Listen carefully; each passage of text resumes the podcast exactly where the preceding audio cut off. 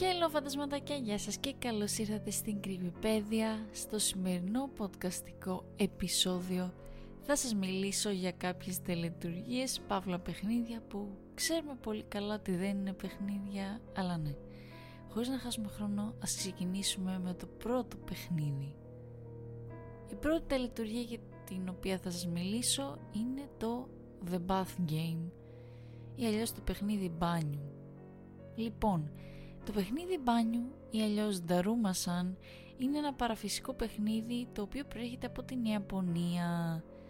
Αυτό που κάνουμε είναι ότι προσκαλούμε, ας το πούμε, ένα φάντασμα που θα μας ακολουθήσει όλη τη μέρα. Και ο σκοπός του παιχνιδιού παυλαυτής τελετουργίας είναι να αποφύγουμε το φάντασμα και να το αποτρέψουμε από το να μας πιάσει. Πάμε στις οδηγίες. Βήμα νούμερο 1.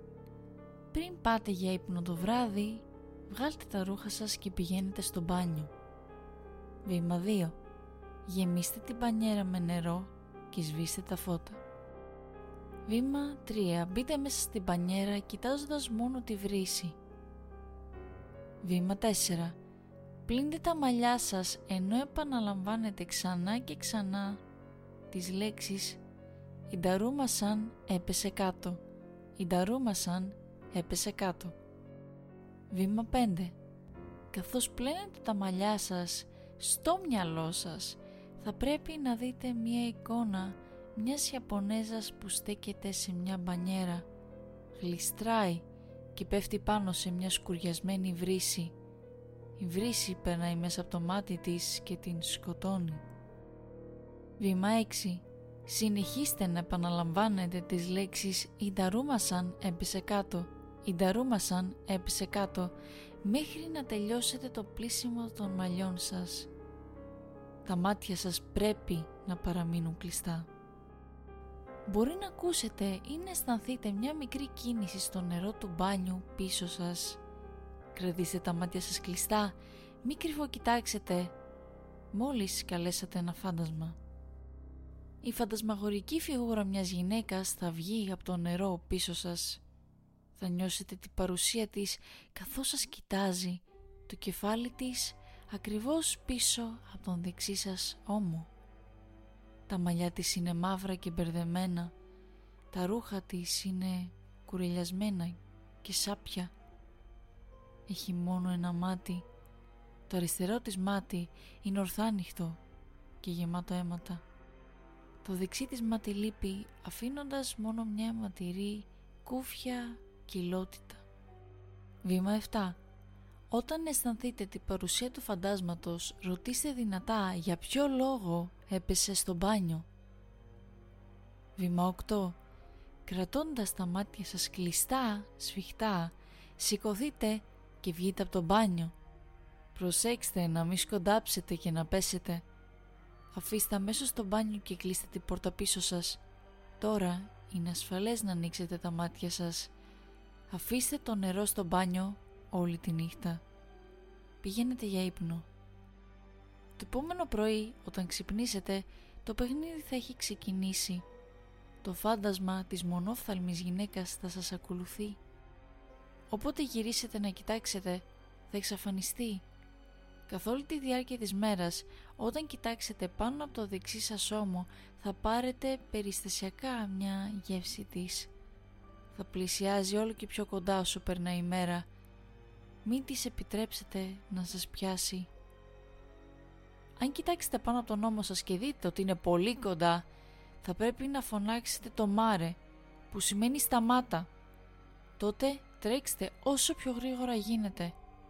Αυτό θα σας επιτρέψει να βάλετε κάποια απόσταση μεταξύ του αυτού σας και της μονόφθαλμης γυναίκας. Για να τελειώσετε το παιχνίδι πρέπει να δείτε τη γυναίκα φάντασμα και να της φωνάξετε «Κοίτα» που σημαίνει «Σε αφήνω, σε απελευθερώνω». Στη συνέχεια κρατήστε το χέρι σας μπροστά σας και κάντε κίνηση λες και κόβετε το σκηνή στον αέρα. Πρέπει να τελειώσετε το παιχνίδι πριν τα μεσάνυχτα. Αλλιώς η μονόφθαλμη γυναίκα θα εμφανιστεί στα όνειρά σας και θα σας ακολουθεί. Κάποιοι κανόνες για το bath game είναι ότι Μην ανοίξετε τα μάτια σας όταν εμφανιστεί για πρώτη φορά το φάντασμα. Μην αφήσετε το φάντασμα να σας ρίξει όταν βγείτε από το μπάνιο. Μην ξαναμπείτε στο μπάνιο αφού φύγετε. Μην αφήσετε το νερό να φύγει μέχρι το πρωί και μην επιτρέψετε στη μονόφθαλμη γυναίκα να σας προλάβει. Μια τελευταία συμβουλή που δίνει το site είναι ότι μην παίξετε ποτέ αυτό το παιχνίδι. Είναι πολύ επικίνδυνο. Το να καλείς φαντάσματα μπορεί να έχει ως αποτέλεσμα να σε κυριεύσει κάποιος δαίμονας ή να πεθάνεις με φυκτό τρόπο. Θα μπορούσες επίσης να σκοντάψεις και να πέσεις στο μπάνιο και να τραυματιστείς σοβαρά και να σκοτωθείς. Αν αποτύχεις να τελειώσεις αυτό το παιχνίδι, το φάντασμα μπορεί να συνεχίσει να σε ακολουθεί για το υπόλοιπο της ζωής σου. Και αυτό ήταν το πρώτο παιχνίδι και τώρα πάμε στο δεύτερο. Η δεύτερη τελειτουργία παύλα παιχνίδι για την οποία θα σας μιλήσω είναι το The Three Kings Ritual ή αλλιώς να το πούμε τελειτουργία των τριών βασιλιάδων. Είναι ένα τρομακτικό παιχνίδι φαντασμάτων που υποτίθεται ότι επιτρέπει στο άτομο που το εκτελεί να έχει πρόσβαση σε μια άλλη διάσταση. Για μένα αυτή η τελειτουργία είναι και πιο ήρη, η πιο έτσι creepy, τρομακτική. Θα καταλάβετε πιστεύω γιατί και ελπίζω να ταυτιστούμε. Το τελετουργικό των τριών βασιλέων θα μπορούσε κάλλιστα να είναι επικίνδυνο, οπότε σας συμβουλεύουμε να μην το επιχειρήσετε φυσικά. Λέγεται ότι εκτελώντας το τελετουργικό μπορείτε να έχετε πρόσβαση σε ένα μέρος η σκιά.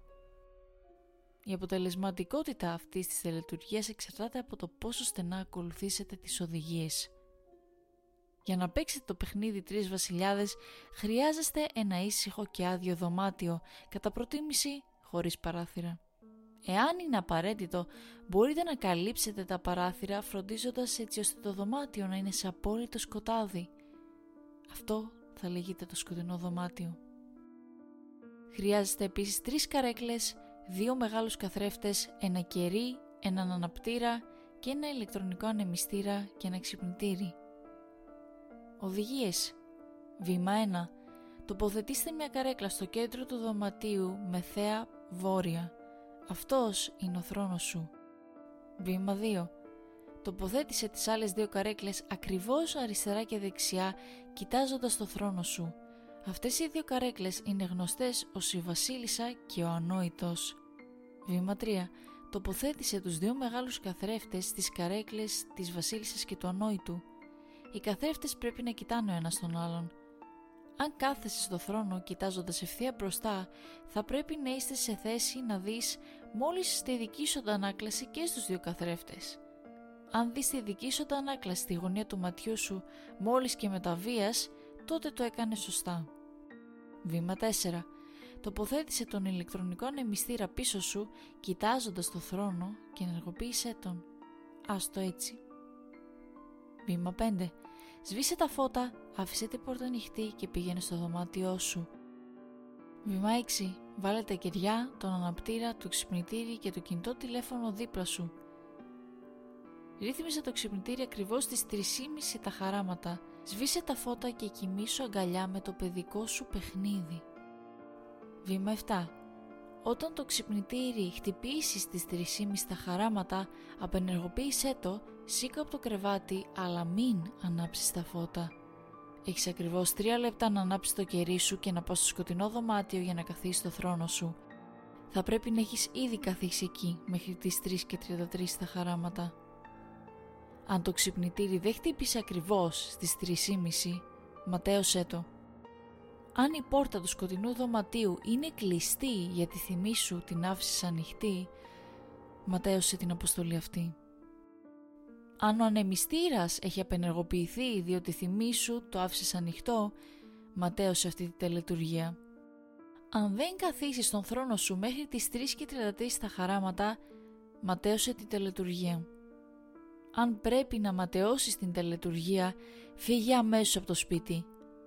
Μετά τις 4 και 44 τα χαράματα, είναι ασφαλές να γυρίσεις. Αν όλα πάνε σύμφωνα με το σχέδιο, μπορείς να προχωρήσεις με το τελετουργικό. Κάθεσαι στο θρόνο σου, κοίτα ευθεία μπροστά στο σκοτάδι, μην κοιτάξεις τους καθρέφτες. Το μόνο που χρειάζεται να ξέρεις είναι ότι δεν θα είσαι μόνος. Αν έχεις ερωτήσεις θα λάβεις απαντήσεις. Μερικές φορές αυτές οι απαντήσεις θα έρθουν με τη μορφή νέων ερωτήσεων. Ό,τι και αν κάνεις, φρόντισε να μην κοιτάξεις απευθείας τους καθρέφτες ή το κερί. Απλά κοίτα ευθεία μπροστά. Πρέπει να μείνεις καθισμένος μέχρι τις 4 και 44 τα χαράματα. Απλά μην ακίνητος και προσπάθησε να μην κουνηθείς. Δεν πειράζει να τρέμεις λίγο. Πρέπει να παραμείνεις καθισμένος για τουλάχιστον μία ώρα και 10 λεπτά. Δεν σου διευκρίνησα ποια καρέκλα ήταν η βασίλισσα και ποια καρέκλα ήταν ο ανόητος, επειδή είναι η δουλειά σου να το μάθεις. Επίσης από τη δική τους οπτική γωνία είσαι είτε η βασίλισσα τους είτε ο ανόητος. Εξού και το όνομα, τρεις βασιλιάδες. Μην αφήσεις το κερί να σβήσει, αλλιώς το τελειτουργικό θα τελειώσει. Αυτό είναι ένα εφεδρικό μέτρο για την προστασία σου. Θυμήσου, ο ανεμιστήρας είναι πίσω σου. Το σώμα σου είναι ανάμεσα στον ανεμιστήρα και το κερί. Εάν το σώμα σου ξαφνικά μετακινηθεί ή συρθεί από την καρέκλα, ο ανεμιστήρας θα σβήσει αμέσως το κερί. Αυτό το εφεδρικό μέτρο μπορεί να σου σώσει τη ζωή.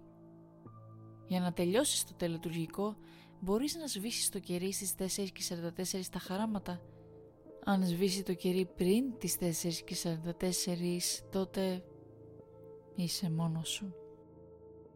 Και αυτό ήταν το δεύτερο τελειτουργικό που είχα να σας διηγηθώ.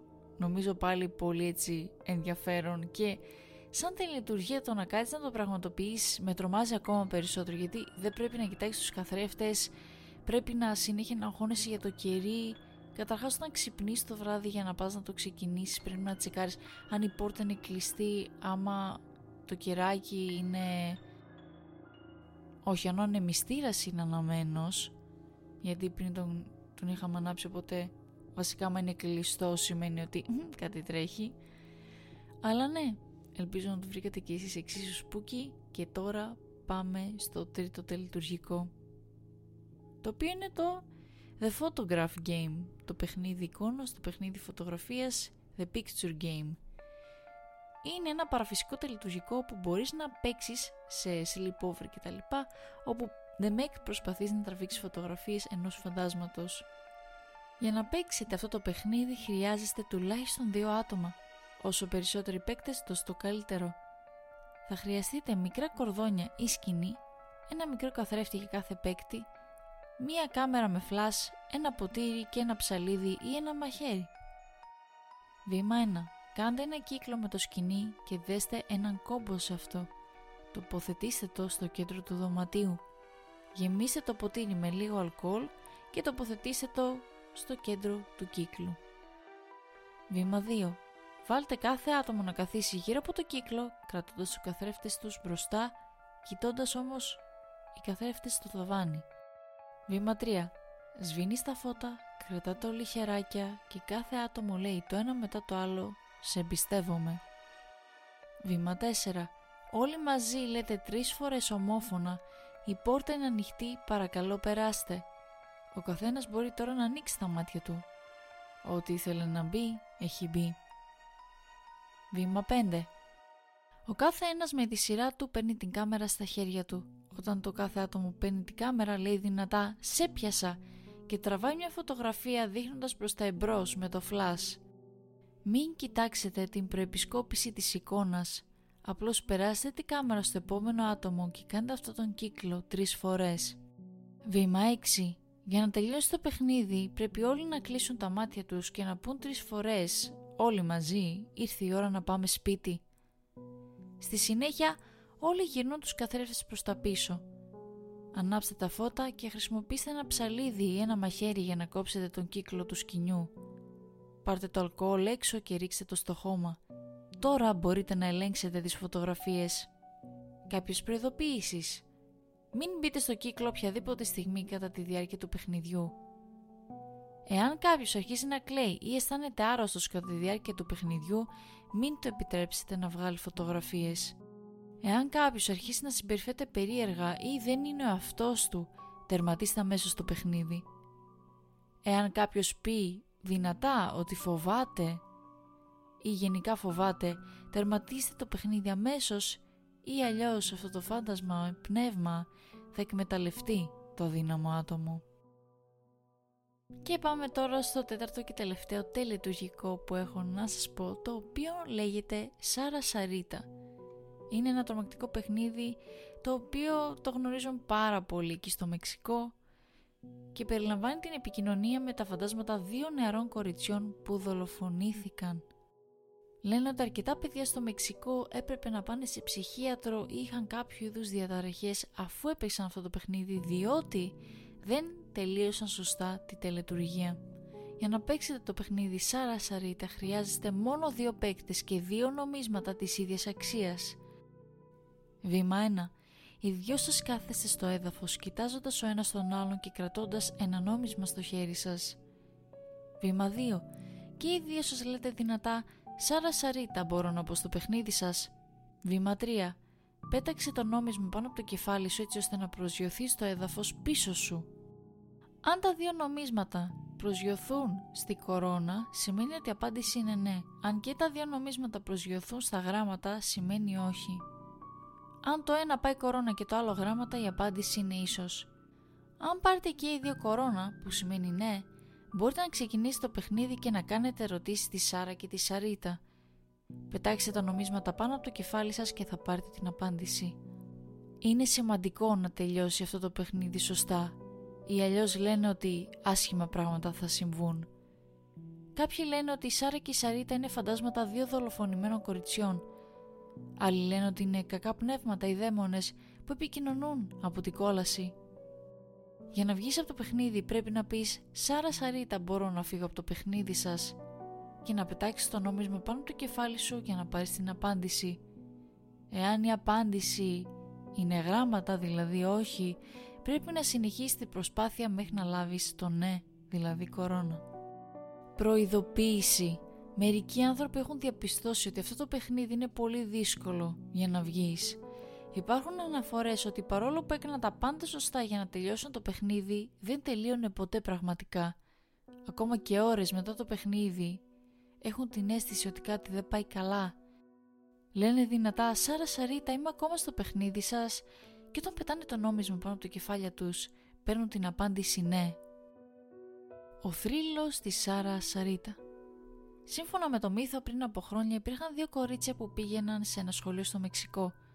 Το ένα ονομαζόταν Σάρα και το άλλο Σαρίτα. Ήταν δίδυμες αδελφές και ήταν πολύ δεμένες. Και οι δύο φορούσαν ένα ταιριαστό νόμισμα σε μια λυσίδα γύρω από το λαιμό τους και ήταν πολύ όμορφα. Τα κορίτσια μερικές φορές έμειναν παραπάνω στο σχολείο διότι έκαναν προπόνηση γιατί ήταν μαζορέτες. Μια μέρα τα κορίτσια είπαν να κάτσουν παραπάνω στο σχολείο, αλλά δεν συνειδητοποίησαν ότι η προπόνηση είχε ακυρωθεί. Ο επιστάτης που δούλευε στο σχολείο ήταν ένας κρύπουλας. Όταν είδε ένα από τα κορίτσια να πηγαίνει στο μπάνιο μόνη της, την ακολούθησε. Μέσα πήγε και επιτέθηκε και την κακοποίησε άσχημα πριν τη στραγγαλίσει μέχρι θανάτου. Όταν το άλλο κορίτσι ανησύχησε και πήγε να δει τι είχε συμβεί στη δίδυμη αδερφή της, βρήκε τον επιστάτη να στέκεται πάνω από το σώμα της δολοφονημένης αδερφής της. Το επιτέθηκε και αυτή και άρπαξε ένα φτιάρι που ήταν εκεί και τον χτύπησε στο κεφάλι. Συνέχισε να το χτυπάει μέχρι που νόμιζε ότι τον έχει σκοτώσει. Ωστόσο, όταν γύρισε για να βρει βοήθεια, αυτό την άρπαξε και έβαλε το κεφάλι της στη δεξαμενή του νερού πνίγοντάς την. Έδεσε ένα σκηνή γύρω από το λαιμό της άλλης κοπέλας και την κρέμασε στη πόρτα του μπάνιου. Όταν βρέθηκαν τα πτώματά τους και κλήθηκε η αστυνομία, νόμιζαν ότι τα κορίτσια είχαν τσακωθεί και είχαν σκοτώσει μία την άλλη. Τότε τα σπασμένα κολλιέ των κοριτσιών βρέθηκαν στο πάτωμα και τα δύο νομίσματα ήταν ξαπλωμένα εκεί. Το ένα νόμισμα ήταν κορώνα και το άλλο γράμματα. Ο επιστάτης δεν πιάστηκε ποτέ για το έγκλημά του και λίγο αργότερα μετακόμισε μακριά και κανείς δεν είχε νέα του ξανά. Και λοιπόν φαντασματάκια αυτές ήταν οι τελειτουργίες που είχα να σας πω Ελπίζω να σας άρεσαν και να σας φάνηκαν ενδιαφέρουσες Λοιπόν αυτή είναι η τελευταία Παρασκευή το Απρίλη παιδιά. Μας έμεινε άλλος ένας μήνας πριν τελειώσει αυτή η σεζόν. Και έχω να προειδοποιήσω ότι την επόμενη Παρασκευή θα κλείσει η πλατφόρμα για τις δικές σας τρομακτικές ιστορίες. Και να πω να ευχαριστώ εννοείται σε όσους έχουν γράψει ήδη. Αλλά αν θέλετε να ξέρετε υπάρχει ένα μικρό περιθώριο ακόμα. Οπότε θα αφήσω το link κάτω στην περιγραφή του επεισοδίου. Να σας ευχαριστήσω πολύ που καθίσατε και το ακούσατε. Σας ευχαριστώ που παρακολουθείτε κρυπηπέδια. Και αν θα τα πούμε την επόμενη Παρασκευή σε ένα νέο επεισόδιο. Και ναι, να είστε καλά και να προσέχετε. Bye bye!